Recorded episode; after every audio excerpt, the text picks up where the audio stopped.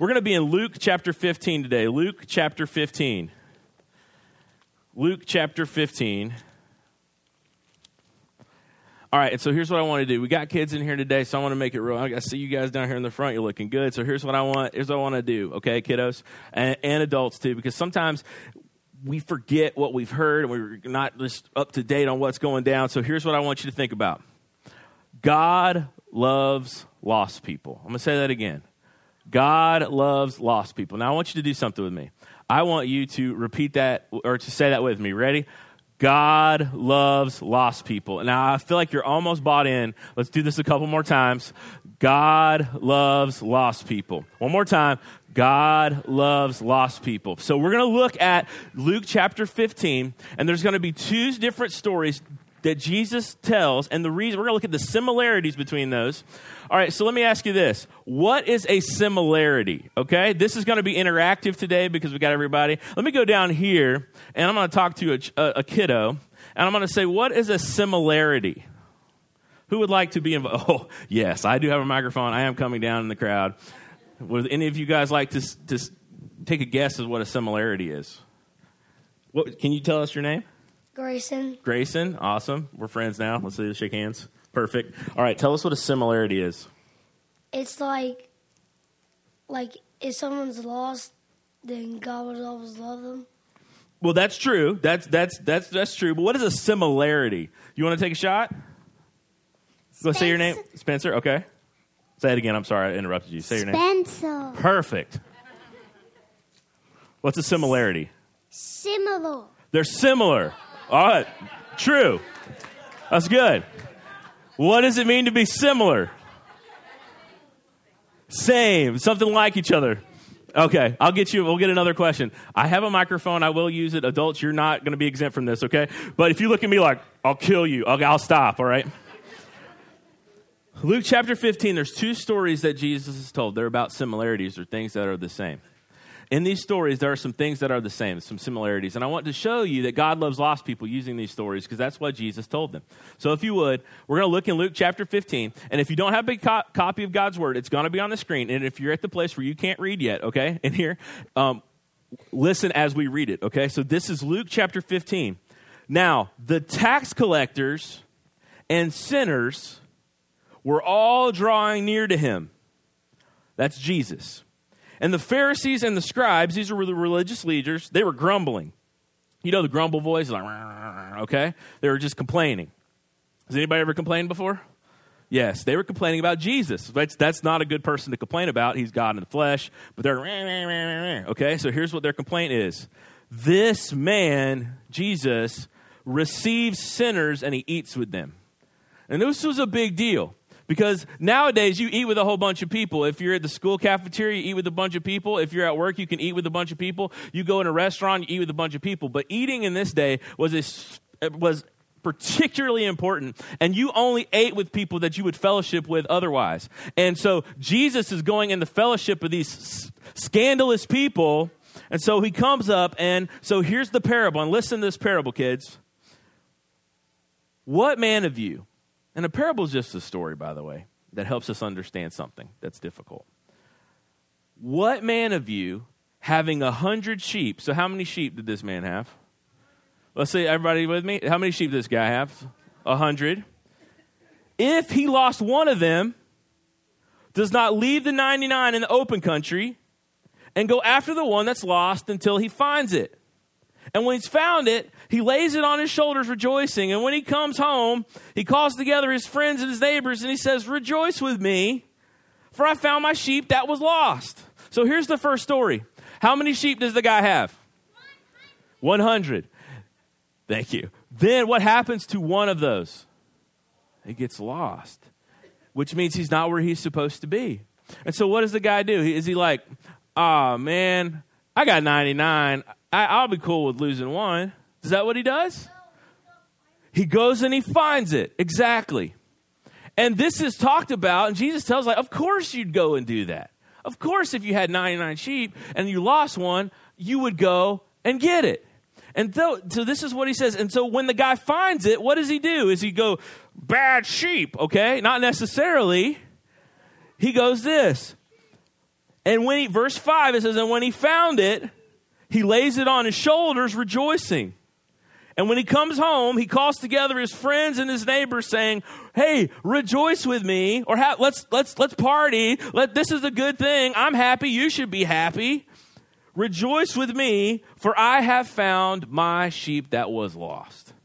And then in verse seven, he says, "So I tell you this, for there will be more joy in heaven over one sinner." One person who sins that repents, which means turn from their sin, than in 99 righteous persons that have no repentance. So that's the first story. Now here's the second story.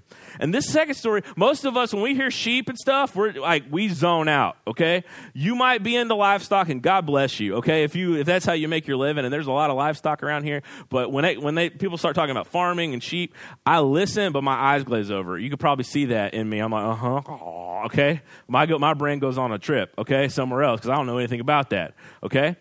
But this one I know about a lot misplaced things. Look in Luke 15, verse 8. Or what woman having 10 silver coins. Now I want to tell you about these coins because we think about coins and like coins are not that cool, okay? So if I gave you because kids, what do you want? Adults, what do you want when someone gives you the gift of money, you know? Do you want money that jingles or money that folds? Money that folds. Now, see, they didn't have money that folds, at least a lot of it in this time period. Most of their stuff was coins. Now, this particular silver coin was worth a day's wage. So it's like all the money you'd make in one day. So these are actually, re- this is not like, oh, I lost a penny. This is like, I lost like my whole day's salary. That's pretty big. I mean, 50, 60, you know, depending on how much you work or your wage, up to hundreds, a couple of hundred dollars, whatever. This is an expensive piece of coin that's lost. So what happened? What, uh, what woman of you having 10 silver coins, if she loses one coin, does not light a lamp and sweep the house and seeking diligently until she finds it. And so the, the, the, situation is this the lady has 10 coins. How many coins does she have? 10. Now, are these small coins or are they worth a lot? Worth a lot. And she loses one. She know what she does? Well, I got nine. I won't go look for the other one. Of course not. What does she do?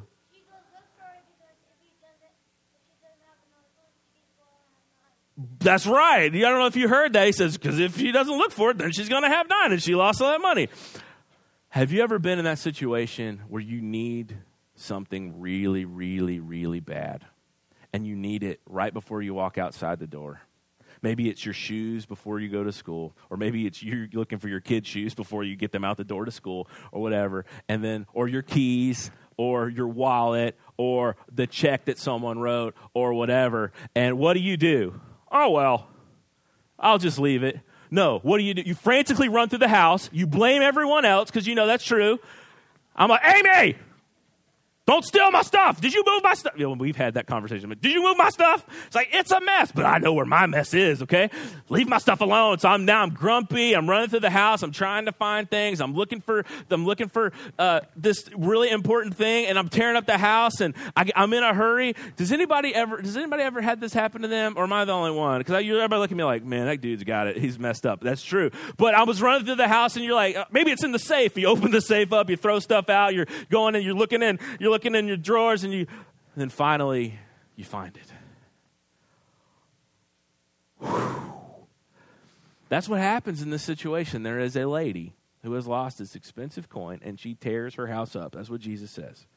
Very relatable. If she's lost one coin, does she not light a lamp, Turn on the lights, get your headlamp out, turn the, ba- turn the light on your phone. She sweeps up the house. She's looking for the coin. Maybe it's on the ground. Let me sweep up. And then she says, and she seeks diligently until she finds it. And then verse 9, and when she has found it, what does she do? She calls together her friends and neighbors, says, Rejoice with me, for I have found the coin that I had lost. Just so I tell you, there is joy before the angels of God over one sinner who repents. All right, so we got Two stories, two parables. How many stories? How many parables? Two. Those two stories and parables, the first one is about what barnyard animal? Sheep. You already got it? How many sheep were there in the first story? 100. How many get lost? One. Okay? What happens? Does the shepherd leave it? Well, the shepherd goes and he finds the sheep and brings it home, and there's rejoicing. Yay! Okay? When I say rejoicing, I want everybody to go, Yay! Okay, rejoicing. Oh, see, this is great participation this morning. So there's this rejoicing. Ah, got you. Okay. Then you got the second story, which is about a coin and a lady who lost it. So, how many coins did she have? Well, she had she had originally. How many coins did she have? Ten, and then she lost how many? One. Okay, she has nine. She lost one. We're close. Okay, and then what did she do? Did she leave it, or what did she do? She goes, looks, and finds it, and then when she finds it, she goes, "Yay!" She rejoices. All right, that she found it. Now, I want to tell you, Jesus is telling these stories for a purpose. They're not just stories for story's sake. This is a story that's supposed to get us to understand this that God loves lost people.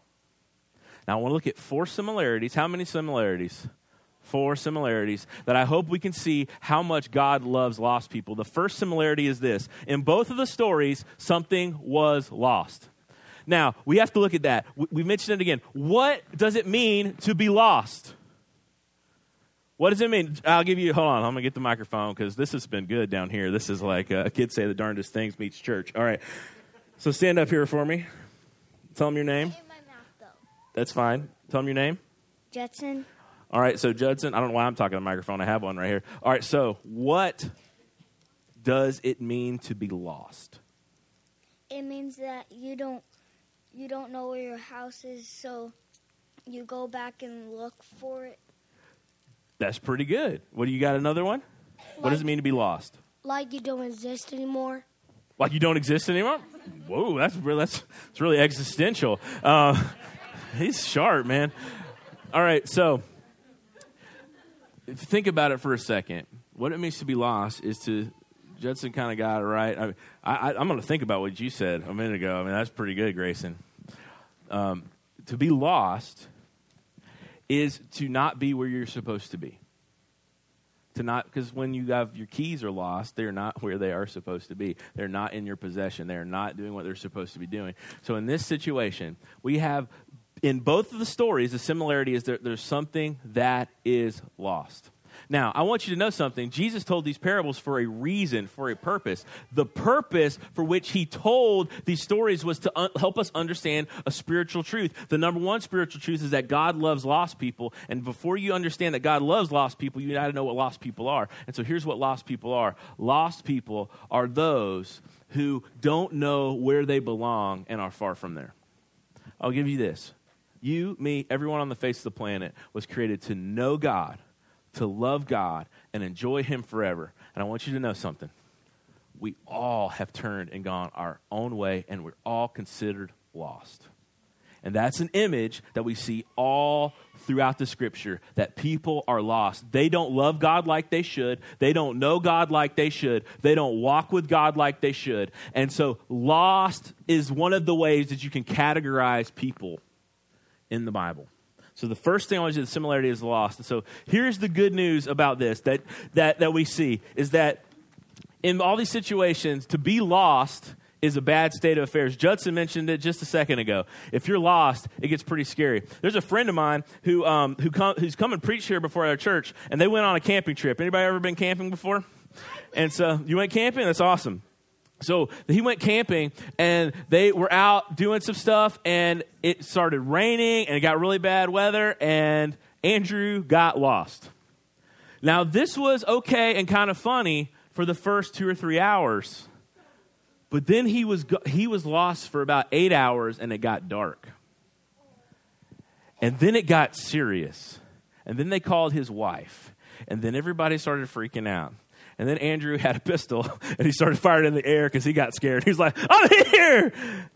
Eventually, the next morning, they found him. Could you imagine? He didn't have any food, any water. He just brought a pistol with him. That might have been a poor, like maybe bring some water too, buddy. But can you imagine that state of affairs? Imagine seeing that kid in the mall or in the store that has gotten away from his parents and so scared and lost. Here is what the Bible says. He describes us out when us in our natural state, we are away from God. We are lost And to be lost is a bad state of affairs because we are not knowing, loving, or being with God like we ought. But here's the good news that God loves lost people. The second similarity we see in this passage is that in each story, the main character searches for a lost thing. In the first story, what happens? The shepherd is looking for the lost sheep. In the second story, what's happening? The lady is looking for the lost coin. So somebody is looking for the thing which is lost. And I want you to know this, and it's especially true in the story that follows it, which is called the story of the prodigal son. Okay? In all of these cases, with the, with the shepherd and the lady, their actions represent, represent God's actions. It's a story that's meant to help us understand what God's like. And so God is the one who is searching out and seeking out people who are not where they're supposed to be, who don't love Him, who are lost in their sin, who are way far away from God's intended purpose for them. God loves them enough to seek them out. And we see that in this story. And so we see this about this situation. God's heart is not to condemn or to say, is not to condemn us or to punish us or to put us down or to, to exercise his judgment on us. But God's heart is to love us and save us and restore us from being lost to being found. I want to make this really, I want to show you something really, really neat about this. It's a scary state of affairs to be lost, but it is amazing that God would seek us out while we are lost. He looks for us like the shepherd would look for that one lost sheep. He looks for us like this lady who lost a lot of money would go look for that money. That is a big deal. And it shows that God doesn't want to condemn, but He wants to restore us to a right relationship with Him. And I'll put it this way all right? You got the situation. Has anybody ever done anything wrong before? Don't raise your hand. Has anybody ever, just think back to when you were a kid, or maybe you're a kid now and you've done something wrong. One of the things you fear is not just the punishment your parents going to levy. You really fear what you're going to have to hear about it, especially when you get older. Like it's like going to the doctor when you're older and you know they're going to tell you about something, okay? You're eating too much cake. You mind your own business. Cake is delicious, okay? You got cholesterol's high. You're just like worried about when they go in there, going to tell you something about something. Or kids, you're worried about this. When you go home and your parents are going to going on to you, you're like, I told you so. I told you you messed up. I told you. And you worry about this harsh thing. But when we see what we see with God is he when he comes after lost things, he comes after the lost things to bring them close. And there's not an idea of condemn, but it's restoration. So I want you to know this about God. Because a lot of us think this man, I haven't been in church in a while. God's going out, he's out to get me. No. He's not out to get you like to punish you. He's out to get you to bring you in and restore fellowship with you and restore the purpose for your life. Like that's a whole big thing. God is not like some kind of intergalactic sniper ready to zap you down for your sins. He, he's this God that seeks after lost things, things that are not where they're supposed to be, things that are lost in sin, and he wants to bring them back. That's the purpose of the story. The third similarity is right here. The third similarity is this in each story, the lost thing is valuable, right? The sheep is valuable enough for the guy to leave and go get it. The coin is valuable enough for it to be lost and to tear up the whole entire house to find it. And we got any moms in here? Everybody look at the moms. Everybody, if you're a mom in here, let's give a clap for the moms because moms are important. Moms, you do some important things. You clean up after both the husbands and the children, okay? We love you. But you think about this. Have you ever spent all that time, moms, and you've cleaned the house and it's looking really good, and then within five minutes, it's ransacked? And it looks like somebody has come through with like a sledgehammer and like who broke the sink? I mean like you know like it's it's bad. Like there's smudges all over the fridge. It's just a just a just a mess right? And you're like come on! It would what would it take for you to tear up the house? It takes for you to tear up the house it takes something valuable to go after for you to tear it up and look for it. So that's what this lady does. She tears up the house looking for this stuff. The, the coins are valuable. The other day, I had a bunch of change in my hand because I broke a dollar for something. It was like 15 cents, and I gave him this, and I didn't have the right change, and so I got a bunch of pennies. And so I'm walking to the car, and I drop all the change. Do you know what I do? I pick up, I picked up the quarters. Everything else, I was like, that's not worth my time. okay? I just left that penny there. I'm like, nope, some kid will be blessed by that when they find it. I don't know if you do that. I'm not saying you should do that, but I was like, it's really not worth it at this point in my life to get been down there in this rain and all that junk and all that whatever's on the, the thing to pick that penny up. But here, praise be to God, that in both of these stories, when there's this lost thing that represents people who are lost outside of God. That the characters in the story, they find the things that are lost to be valuable. And I want you to get this God sees lost people as valuable. I mean, just take that in for a minute. So, those who are far away from Him, He sees as valuable. And how do we know this? That while we were yet sinners, Christ died for us. Jesus' death on the cross shows us that He values that God values people and he wants to take the lost and bring them in. Finally, here's the last similarity, and it's this. In each story, there is rejoicing when the lost thing is found. Okay? In each story, there's rejoicing. So it's like this. Let's say you forgot your shoes. Or this is a this happens at my house all the time. And we're about ready to go. Where's your shoes, man? Where's your shoes? Oh, no, I had shoes at one time. Yes, I know. We purchased them for you. Where are your shoes? Oh, no. Well, do you have another pair that you can wear? Because we have to go. Oh, yeah, let me go look for them. And then I walk in the room and they're like, Xbox or iPad or lost track of thought. I'm like, we got to go. I love you. Where are your shoes? I don't know. And so the veins bulging out, and then when you find the shoes, you're like, I got them! I got the shoes. Rejoice. We can go. We don't have to be late. I hate being late. Let's go. Let's get in the car. Go, go, go. But I got tie shoes. I don't care. Tie them on the way. Oh, we don't need shoelaces. They're overrated. Get in the car. Let's go. We found them. Let's rejoice. Or when you got to have that one form, like insurance form, or you got it, you lost the check. You like when you found it, you're like, yes, I found it. I don't have to go through going, you know, getting the ID remade. I have this. Yes, I found it. And in both of these situations, what happens?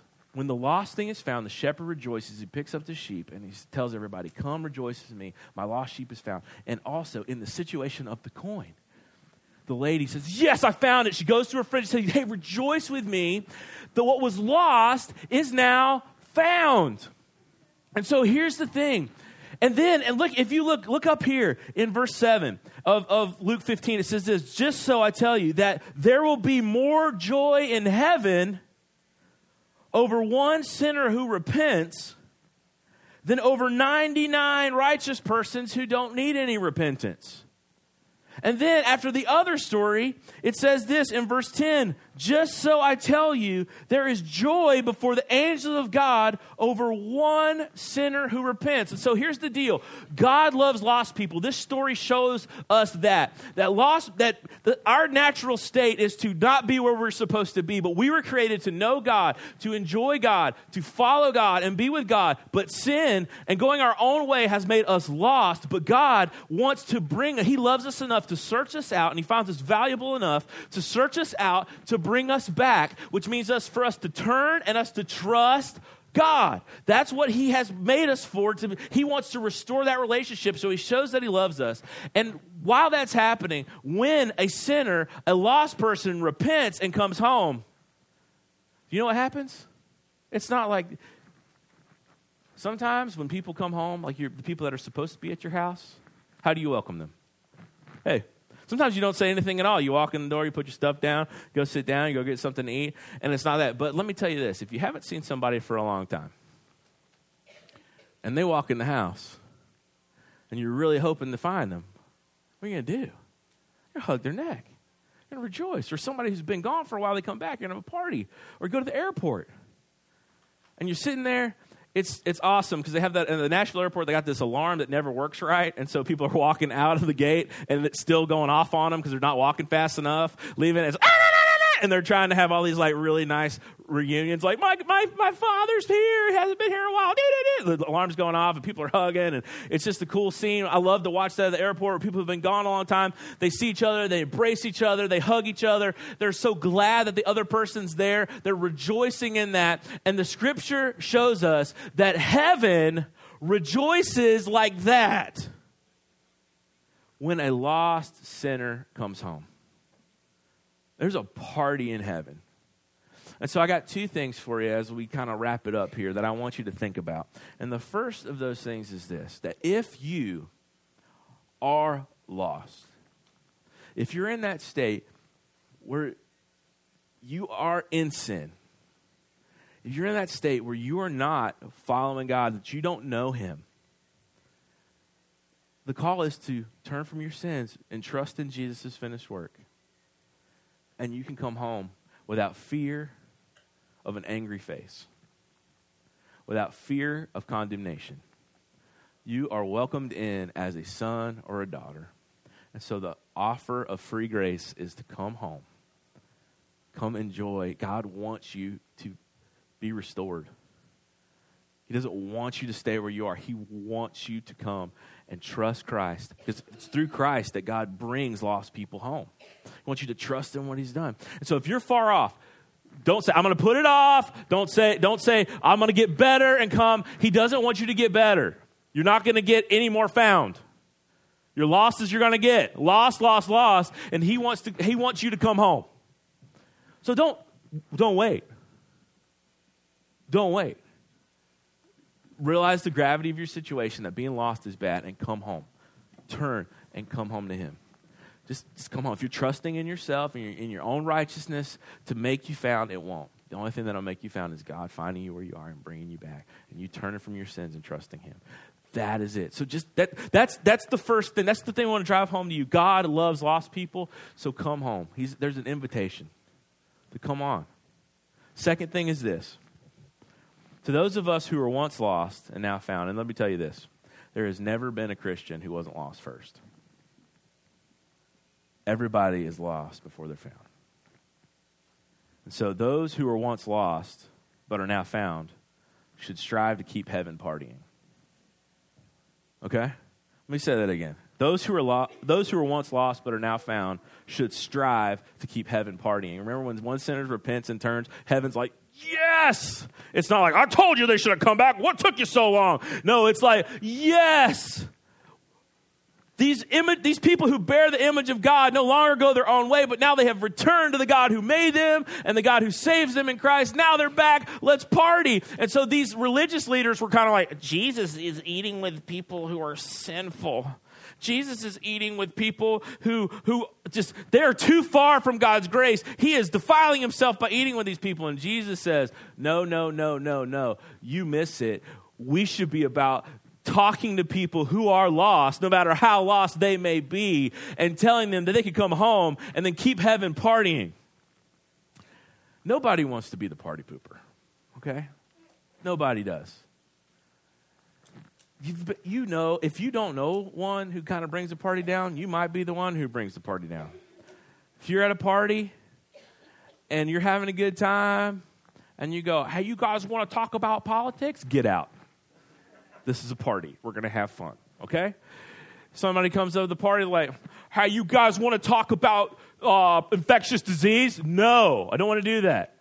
We got the one that the at the kids' party, the, the person who's the party pooper comes in is like, "Everybody, sit down and be quiet. I know you're six.